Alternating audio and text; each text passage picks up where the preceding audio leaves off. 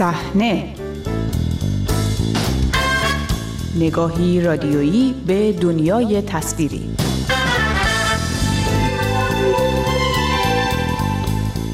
سلام خوش آمدید به شماره تازه مجله هفتگی صحنه. من بابک غفوری آذر هستم. در این شماره به بررسی تاثیر اعتراضهای اخیر بر تعداد تماشاگران فیلم های در حال نمایش در سینماهای ایران می‌پردازیم. با صحنه همراه باشید. سینمای ایران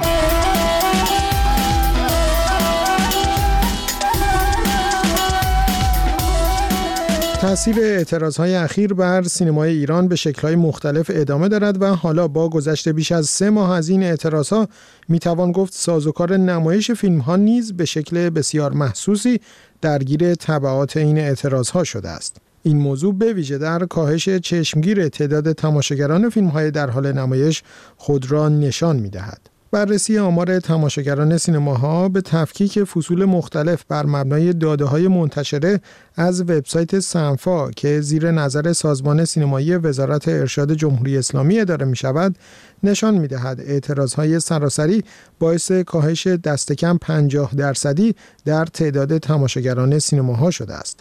بر مبنای این آمار فیلم های در حال نمایش سینماها در سه ماهه دوم سال 1401 یعنی فصل تابستان بیش از 4 میلیون و 200 هزار نفر تماشاگر داشتند.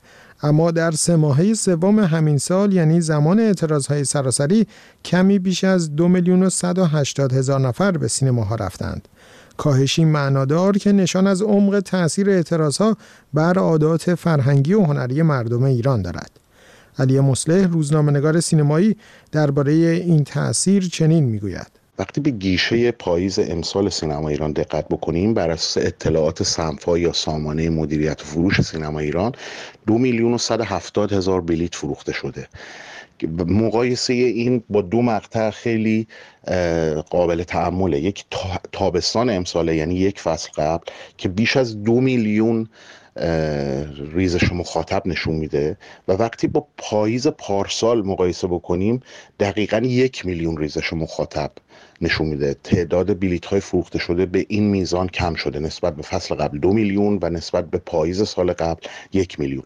و این یک وضعیت کاملا بحرانی رو برای سینما ایران رقم می‌زنه. به خصوص اگر دقت بکنیم که از این دو میلیون و صد و هفتاد هزار مخاطب یا بلیت فروخته شده حدود 450 هزار تاش به یک فیلم کمدی برمیگرده که از آبان ماه اکران شده. و سهم بقیه فیلم ها در واقع یک چیزی حدود بین یک میلیون و 500 تا یک میلیون 600 هزار بلیت یا مخاطبه.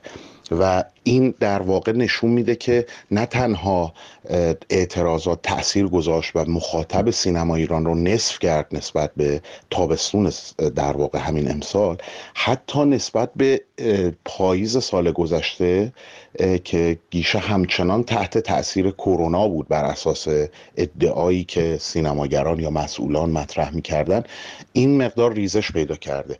و نکته مهم به نظر من اینه که در واقع دیگه مخاطب آن چیزی که به اسم سینمای ایران در قالب رسمی عرضه میشه رو نمیپسنده. حتی فروش فیلم بخارست همین فیلم کمدی که گفتم حدود 500 هزار 450 هزار مخاطب داشته در مقایسه با کمدی های قبل تر از اون در این دو سال اخیر یک افت محسوس و قابل توجهی رو نشون میده.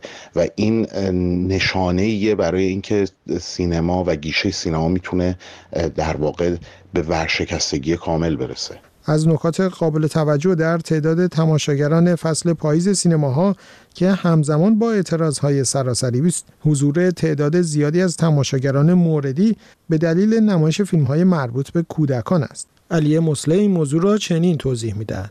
اون چیزی که اهمیت داره اینه که همین مقدار مخاطب هم بر اساس فیلم های کمدی و فیلم های مخاطب کودک و نوجوان بودن. و اینها کسانی که در همین سه ماه پاییز امسال بعد از اعتراضات به سینما رفتن به احتمال زیاد اصلا اون مخاطب حرفه‌ای یا مخاطب همیشگی سینما ایران نیستن.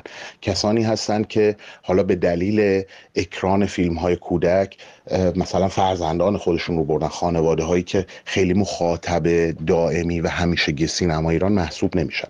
کاهش تعداد تماشاگران سینماهای ایران از اواخر سال 1398 آغاز شد. همهگیری ویروس کرونا و شدت گرفتن شکاف میان حکومت و جامعه و ناتوانی فیلمهای ایرانی در نمایش و بیان دغدغه ها و مسائل طبقات معترض اجتماعی از دلایل اصلی کاهش تماشاگران از سوی ناظران ارزیابی شد.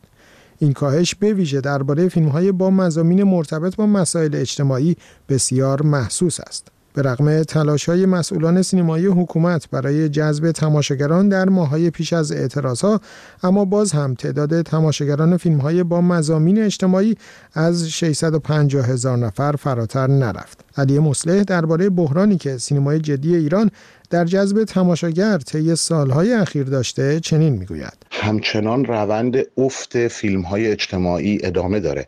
سال گذشته فیلم قهرمان اسقر فرهادی تعداد مخاطبش حتی به 500 هزار تا نرسید. و وقتی امسال که ظاهرا در بهار و تابستان رونق بیشتر شده بود نسبت به پارسال و ظاهرا عادت سینما رفتن داشت برمیگشت دو فیلم اجتماعی دیگه یعنی ابلق و تیتی که با تبلیغات فراوان اکران شدن فروششون رو وقتی نگاه کنیم در مرز حدود 600 هزار مخاطب ایستاده و بیشتر نشده. در حالی که در دهه 90 سینمای جدی و اجتماعی ایران در واقع میشه گفت مخاطب فیلم هایی داشت که مخاطب بالای یک میلیون حتی گاهی تا دو میلیون رو تجربه می‌کرد از فیلم های اسقر فرهادی سعید روستایی و غیره. و من فکر می‌کنم بیشترین لطمه رو از مجموع اتفاقاتی که داره داخل ایران میفته همین سینمای جدی می‌بینه. به خاطر اینکه دایه واقع نمایی یا واقع گرایی یا رئالیسم داشته. و اون چیزی که الان در قالب رسمی ارائه میشه دیگه مطلقا هیچ نسبتی با واقعیت جامعه نداره. نه تنها مزامین سوژه ها و محتوا که تحت تاثیر سانسوره بلکه دیگه سر و شکل و ظاهر در واقع کاراکترها که مهمترینش در واقع شخصیت های زن هستن دیگه قابل باور نیست. و من فکر می‌کنم از این نقطه به بعد دیگه سینمای ایران نمی‌تونه در اون قالب رسمی به خصوص اون فیلم هایی که این دایه اجتماعی بودن واقعی بودن و دقدق من بودن داشتن رو در واقع به حیات خودش ادامه بده در قالب یک تصویر جعلی. به خاطر اینکه این جنبش اخیر به شکل کامل ترکوندن اون حبابی بود که در واقع شاید مهمترین جلوش حجاب اجباری بود و سینما ایران به مدت چهار دهه خواسته یا ناخواسته مبلغش شده بود. و من فکر می‌کنم که از این نقطه به بعد علاوه بر اینکه کلا گیشه سینما ایران فیلم های عام پسند و کمدیش یک ریزش محسوسی رو تجربه خواهد کرد فیلم های اجتماعی که در فضای رسمی و تحت نظارت و سانسور ساخته میشن حتی مخاطبشون از اینی که پارسال و امسال دیدیم سقوط بیشتری می‌کنه.